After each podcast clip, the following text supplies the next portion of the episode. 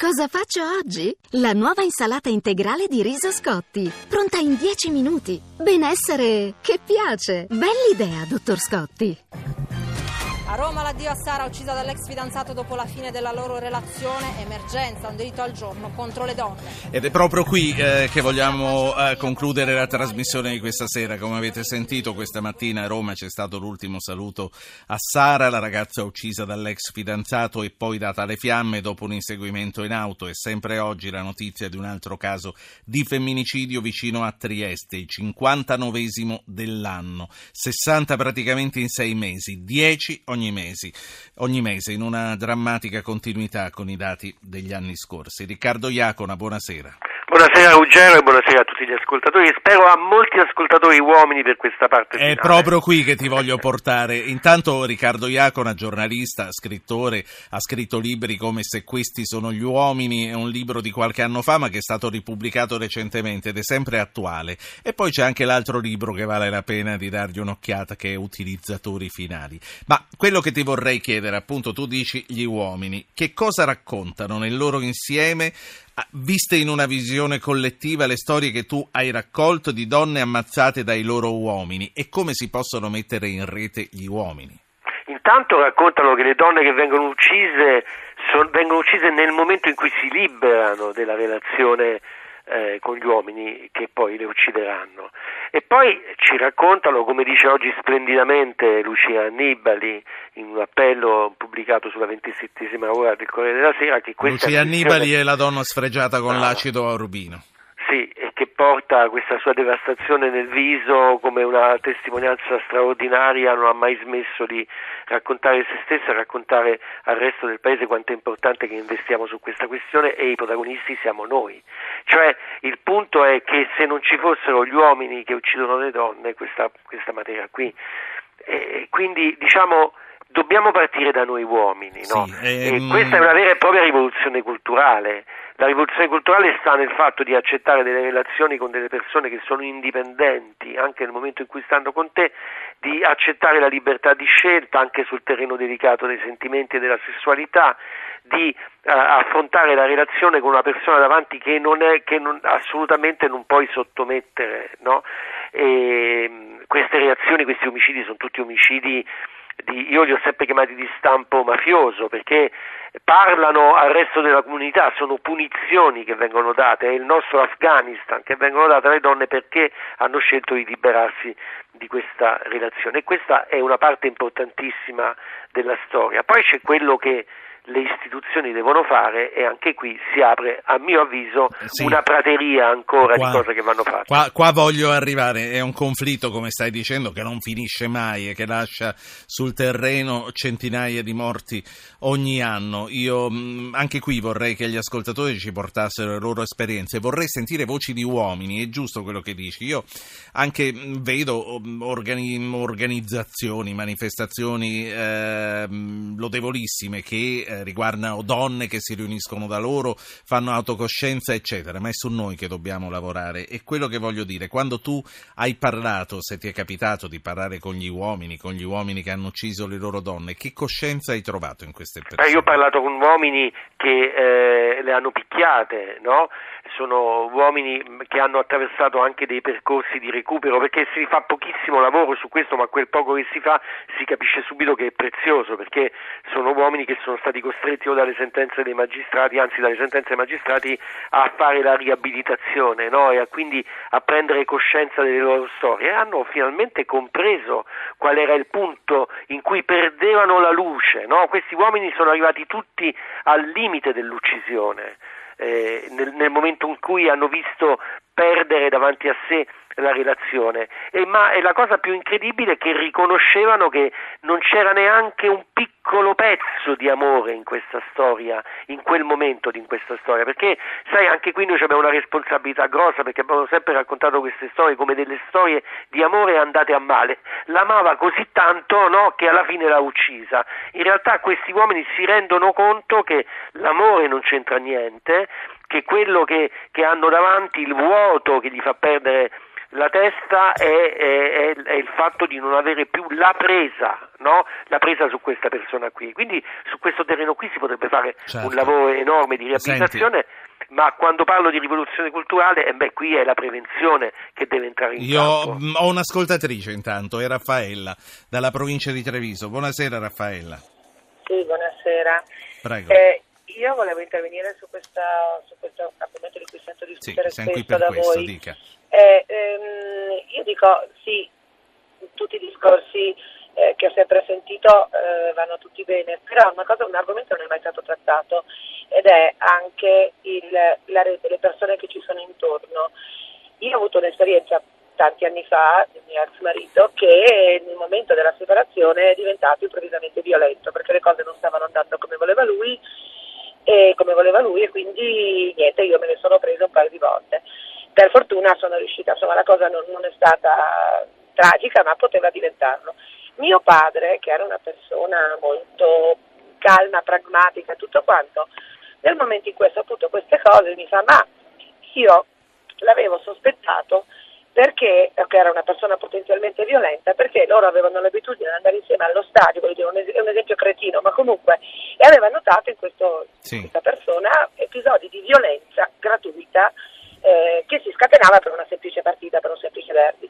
Quindi era una persona, secondo mio padre, potenzialmente violenta, io che ci vivevo insieme, per me era uno che non avrebbe bisogno neanche una formica. Voglio dire, in situazioni sì.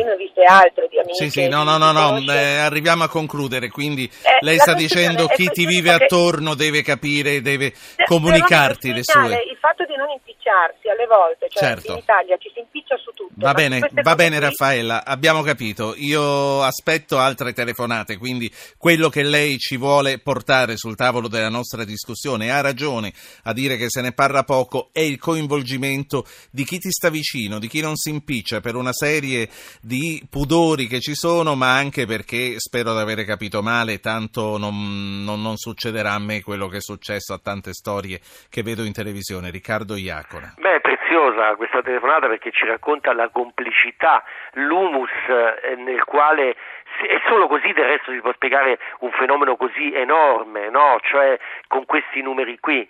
È, è sostanzialmente una società che accetta questo grado di violenza perpetrata nei confronti delle donne, che accetta, dove è una, una società che è ostile all'idea di una donna che è libera veramente, no? quindi per questo ci vuole una rivoluzione culturale e per questo ci vuole grandissimo lavoro diciamo, di, di prevenzione. Senti, mettere in rete gli uomini, eh, poi alla fine in rete ci finiamo solo noi che non picchieremo mai Beh, le nostre donne, me... quelli guarda, più a rischio Ruggero, non ci vengono, sì. Guarda, guarda Ruggero, se intanto cominciassimo a sforzarci a mettere in rete tutti i giornalisti che hanno la possibilità di parlare al paese, già uomini voglio dire, no? Giornalisti importanti che dedicano raramente, diciamo, il loro spazio a, a, a queste questioni, già faremmo un lavoro enorme, no? Però qui, ripeto, voglio dire, noi abbiamo firmato eh, la convenzione di, di, eh, di Istanbul no? ed è stata una cosa molto bella che l'abbiamo firmato il Parlamento, la Camera Unita e così via, però l'abbiamo firmata ma non l'abbiamo applicata, perché il piano antiviolenza nei confronti delle donne non ha i soldi per fare la prevenzione. Tu sai quanto è difficile addirittura parlarne nelle scuole e quanto invece sarebbe prezioso cominciare da lì ad addestrare i giovani adolescenti che cominciano le loro storie d'amore a cosa? Ad essere lasciati, e sì. questo è il punto, no? Perché finché si sta assieme sono tutti cuoricini, poi incomincia, eh, grazie anche al fatto che questi social ti consentono diciamo, di controllare la vita dell'altro, ma dove sei, con chi esce e così via, e poi scopriamo che quando la ragazza lascia il ragazzo, magari lui per vendetta mette le sue foto in circolo o peggio ancora. Ecco, que- che quando, dei... quando, va bene si ferma allo stalking. Eh, eh, senti, eh, stavi dicendo eh, la politica, eh, la politica fa poco, fa troppo poco. Le campagne elettorali non ne parlano, siamo in tempi di campagna elettorale anche adesso. I centri antiviolenza come a Roma chiudono per mancanza di fondi, soffocati da, dai soldi che non ci sono questa è una cosa molto grave perché in realtà noi quello che dovremmo sviluppare è una rete capillare di assistenza che diventa non solo il luogo di rifugio per la donna che ha già subito violenza, ma una sorta di grande orecchio a cui dobbiamo abituarci, ma la realtà come tu dici è che i centri antiviolenza al posto di moltiplicarsi chiudono, no? E quindi diciamo è un po' una presa in giro.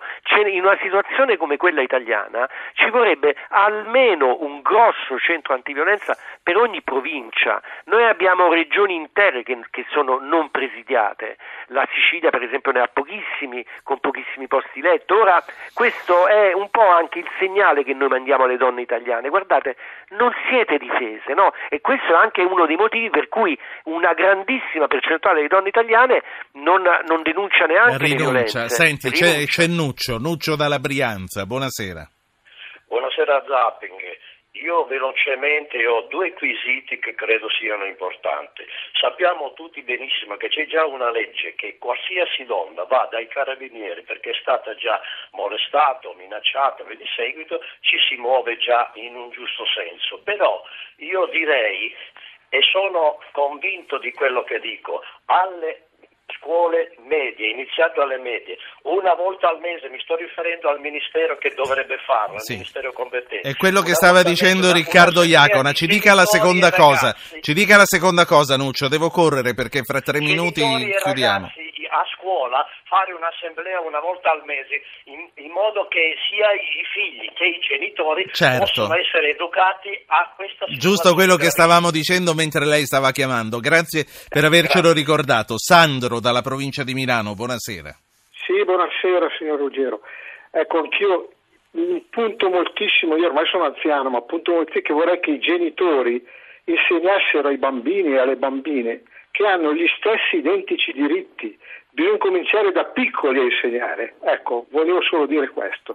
Grazie. Grazie. Eh, Grazie. stessi, stessi diritti, bambini e le bambine, bisogna insegnarglielo. L'altra sera un- uno psicologo dell'età evolutiva ci diceva però attenzione, eh, tirare sui bambini sempre con le loro differenze di genere, perché questo aiuta molto a riconoscersi anche quando saranno grandi tra uomo e donna. Sei d'accordo, eh, Riccardo? Assolutamente sì, ma diciamo far crescere i ragazzi nella consapevol- con- nel- prendendo consapevolezza del proprio corpo e del corpo degli altri, fargli, pre- fargli prendere consapevolezza che l'incontro tra due persone è un incontro totale, no? nel quale deve esserci di rispetto totale per la persona che tu hai, hai davanti, ma questo è un lavoro di educazione, diciamo, sessuale e sentimentale di cui si sente il bisogno enorme Senti. nelle scuole italiane e noi sappiamo invece che quel piccolo paragrafo della legge della buona scuola che pure invitava a fare questo ha scatenato diciamo un inferno no, attorno a questa proposta e che nelle scuole italiane questo Con, diventa con le polemiche eh, molto depistanti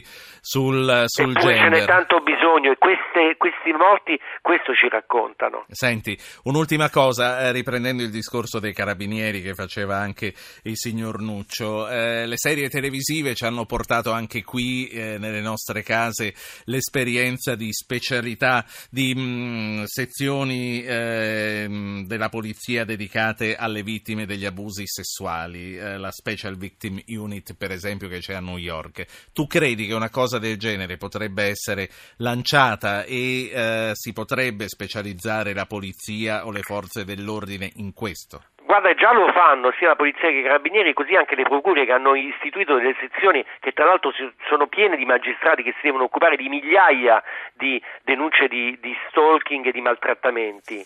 Il punto è che questa ormai è diventata un'emergenza che ha dei numeri tali che bisogna assolutamente eh, intervenire anche prima no? e per questo è così importante creare una rete parallela di centri di ascolto. Non se ne esce, ecco, diciamo, eh, sarà una battaglia lunga, ma se non la cominciamo ci dobbiamo semplicemente abituare a questi tre numeri che sono numeri da strage.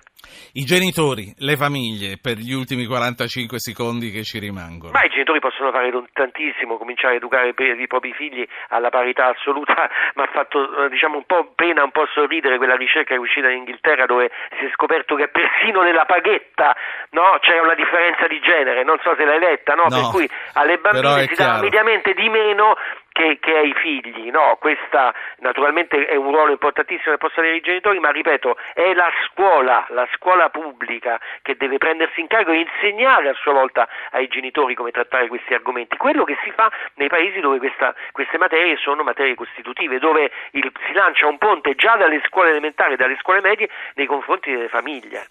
Riccardo Iacona, facciamola questa rete cominciando da noi giornalisti. Qua la mano, cominciamo. Fatto, tu, diamoci tu, il 5 su Diamoci il 5 su questa cosa. Riccardo Iacona, giornalista, scrittore, autore di Se questi sono gli uomini del 2013, ripubblicato anche nel 2015, e poi di Utilizzatori finali, chiare lettere, due saggi che vale la pena di leggere. Grazie Riccardo, buona serata.